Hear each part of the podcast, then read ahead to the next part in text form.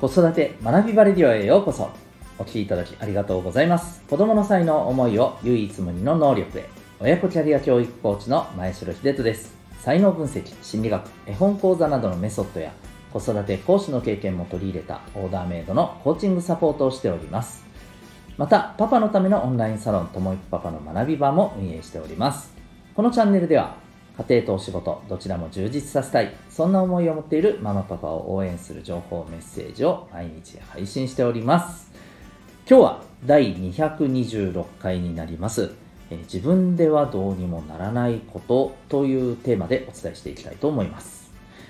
はいということで連休明けいかがお過ごしでしょうか。えー、梅雨にも入りまして今日もそうですね空はちょっと薄曇りな感じですけれども、えー、雨のね、季節も、まあ、あの良きということで、はいえー、雨を楽しみながら過ごせたらいいんじゃないかと思っております。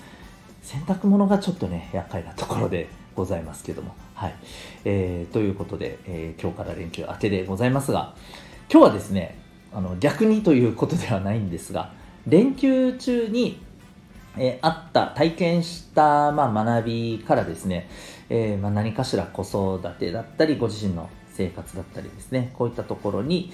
えー、活かせるものがあればという思いでちょっとシェアさせていただけたらと思っております、えー、連休中結構ですね基本的には仕事コンテンツ作りをあれやこれやとしてるえー、ことが多かったんですけれども、うん、やっぱりちょっと家庭サービスということもね、えー、はい、家族でどっか出かけることもね、やっぱり少しは入れようということでですね、はい、ちょっと自然の中にも行ってまいりました。えー、そんな体験の一つでですね、県内の、えーとまあ、あるパワースポット的なところに行ったんですね。で、それもちょっとあの通常だと入れなくて、こうガイドさんがきちんとついてですね、で、いろんなお話もいただきながら、えー、見て回ると。ちょっとスピリチュアル的なツアーに参加させていただいたんですね、家族で。うんで私は基本的になかなかそういうところにですねあの行くことってやっぱりないものですから。そしてのスピリチュアル的なことも全然嫌いじゃないんですけれどもあの、まあ、自分からあえていくっていうほど触手が動かなかったのもまあ事実で、まあ、今回はその、ね、妻の提案もあってですね、えー、じゃあ行ってみようかということで、えー、行ってみたんですけどまあすごくねやっぱりあの自然の中に入るっていややっぱり大事ですね。あの山登ってる間はもうひいひい言ってましたけどでもねうーんすごい調子いいんですよ。あのそれがその体験があってから。すごく体の調子がですねいいんですよね。やっぱりだから自然に触れることってすごく大切なんだなというのをねあの思います。でえー、この自然に触れるって、まあどうやったって人間がその自分の力で作り出すことって無理じゃないですか。基本的に、うん、人間が自然の中に、えー、入っていって委ねるっていうことを行動していかないとやっぱりあのできないことなんですよね。味わえないことなんですよね。だからこそうんやっぱりこう自然の大きさっっていうか自然からもらえるものいただけるものうんえー、これってすごく見直す必要があるだろうなと自分の中では思いました。で、まあ、あの自分ではどうにもならないことっていうところでいくと、まあ、こういう自然なこともそうなんですけど、今日特にお話ししたいのはですね、その、このツアーのガイドさんのお話がですね、いろいろとこう、ああ、確かにって思うことがいっぱいあってですね、まあ、そこからちょっと今日は一つ、あの、抽出してですね、シェアしたいなと思ってまして、で、やっぱりスピリチュアルなツアーなものですから、あの、やっぱり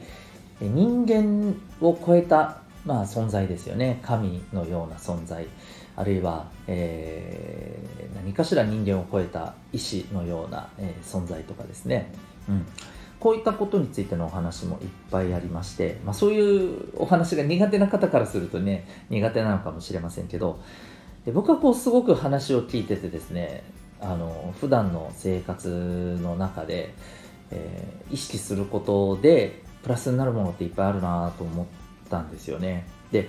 えー、例えばですねあの験担ぎの話をされてて僕これはすごくこう思わず笑っってしまうぐらいあのなるほどっていう笑いですよね。うん、あのふうに思ったんですけど。例えばそうですよね。この山の中に入ってその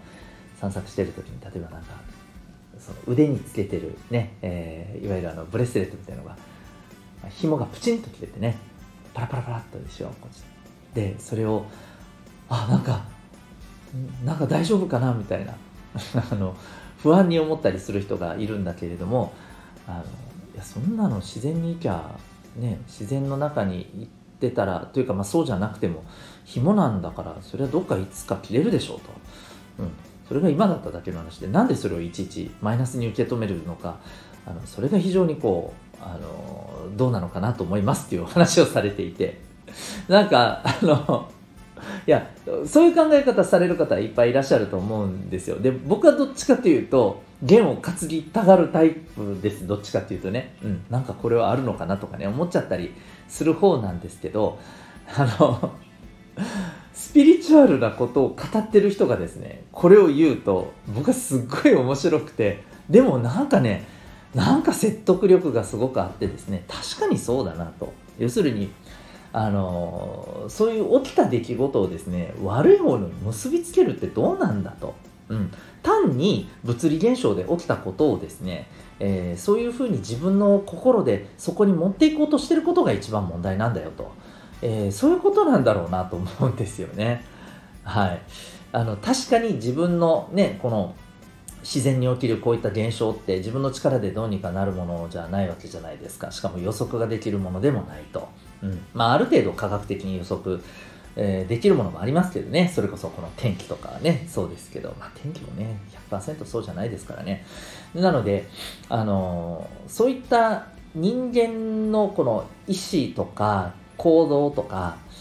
そういった能力を超えた現象ってどう受け止めるかがすごく大事なんだよなって思ったんですよね。悪く受け止めようと思えば悪く受け止めれるし悪く受け止めたら悪く受け止めたなりの心持ちでそういう行動を起こすわけですからそういう結果につながっていくと。まあそんな話だったりするんだと思うんですよね。うん。どうやっぱり受け取るかということだと思うんですよ。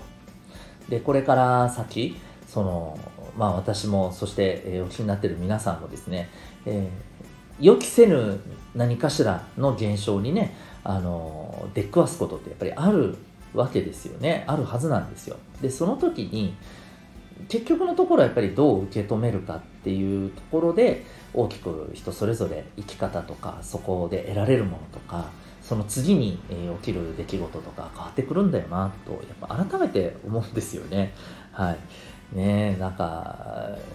これは不吉だって思っちゃえば不吉なことなわけですよ。あこれはこういうことなんだなと。これはいいことかもしれないぞ。っていうふうに受け止めればいいことになっていくわけですよね。でこれを何て言うのかな。うん。自分のこの表面的にそれを受け止めるんじゃなくて本当に心持ちからそういうふうに受け止められるかどうかっていうのはすごく大事だなと思うんですね。うん、であともう一つこれもねちょっとあの、そういう話が苦手な方は申し訳ないんですけどま神のお話をしてて、うん、で、えー、神は結局ですね、えー、自分の中に一人一人違う神がいるんだと、うん、どんな姿をしてどんな感じなのかっていうのも全然違うと。要するに自分自身の守護神みたいなのが人それぞれいると。それを自分で呼び起こせるかが大事なんだ。という趣旨のお話をされてたんですね。いかがですかね。はい。でも僕はこれすごく聞いてて、合点がいったんですよ。うん。要するに、あの、どうやったってやっぱり目に見えないわけですし、えー、何かしらの出来事が起きた時に、そこに人知を超えた存在を感じることっていうのはもちろん我々はあるわけですけれども、えー、結局は目に見えないし感じられないし確証があるものじゃないわけじゃないですか。でだからこそやっぱりここでもですねさっきのお話と共通する部分あると思うんですけど自分がどうやっぱりあるか。で自分の中に、えー、ある大切にしたいものとかそれを本当にあの軸として固めていったものが多分ね自分の守護神になっていくのかなっていう気はするんですよね。でそこにプラスですねあの自然とかやっぱり人間の力では及ばないどうにもならないこと自分ではどうにもならないことっていうことに対するうん受け止め方とかそこに対するやっぱり畏敬の念、えー、ねあのそれをやっぱり大事にする尊重するというかやっぱそこをあの尊ぶというかですね、うん、思い上がらないということにもなると思うんですけど、えー、こういったお話にやっぱりこうつながってそういう部分とつなげてですねで自分の在り方をしっかりとね、えー、持ちつつ一方で自分の力を超えたものに対するね、えー、やっぱりこう尊敬の念も持ちつつですねそこに生かされてる自分っていうのもあると、うん、両方やっぱ大事にする。そこでつながりを持つっていうそうその自分でどうにかできることと自分の力ではどうにもならないことの間に多分ね自分のこの中でのまあ、この方の言葉を借りて言うならば自分の守護神っていうのがいるんじゃないかそんな風にちょっと自分は思いました。でこういうことを大切に多分できるとですね自分の足で立って自分の意思をしっかり尊重して自分のあるべき、ね、やっぱり方向に向かいたいっていう生き方ができるでしょうし一方で思い上がらずにですね、えー、やっぱり自分の力を超えたものこれは何も神だけじゃなくてえー、周りの人たちの存在っていうのも全部そうじゃないですか。自分の力でどうにもなりませんからね、うん、で助けられることっていうのも全部含めて、えー、自分の力を超えたものに対してや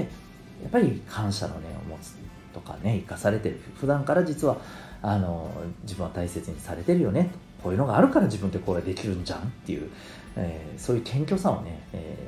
やっぱりしっかり持つこと、うん、この部分がねすごく大切だなと思ったりしました。はい。でこれがねあのやっぱりお子さんにもね伝えていけたらいいんじゃないかなというふうに、え思った次第でございます、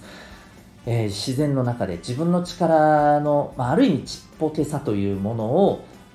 いい意味で実感できる環境の中でですね、えそういったことに思いをね致すのも大きな学びにつながるのではないかと思ったお話でございます。というわけで今日はですね自分ではどうにもならないことというテーマでお送りいたしました。えー、私が、えー、運営しておりますお父さんのためのオンラインサロン、えー、ともいパパの学び場、そして、えー、5月の22日に、えー、実施いたします、えー、指紋からその人の生まれ持った特性を科学的に分析することができるというですね、ちょっとまだ日本、沖縄には入ってきたばかりのですね、はい、えー、才能分析のメソッドのセミナーを対面でこれはね、行います。興味がある方はそれぞれリンクの方がですね、えー、この放送の説明欄にありますので、覗いてみてください。ここまでお聴きいただきありがとうございました。それではまた次回の放送でお会いいたしましょう。学び大きい一日を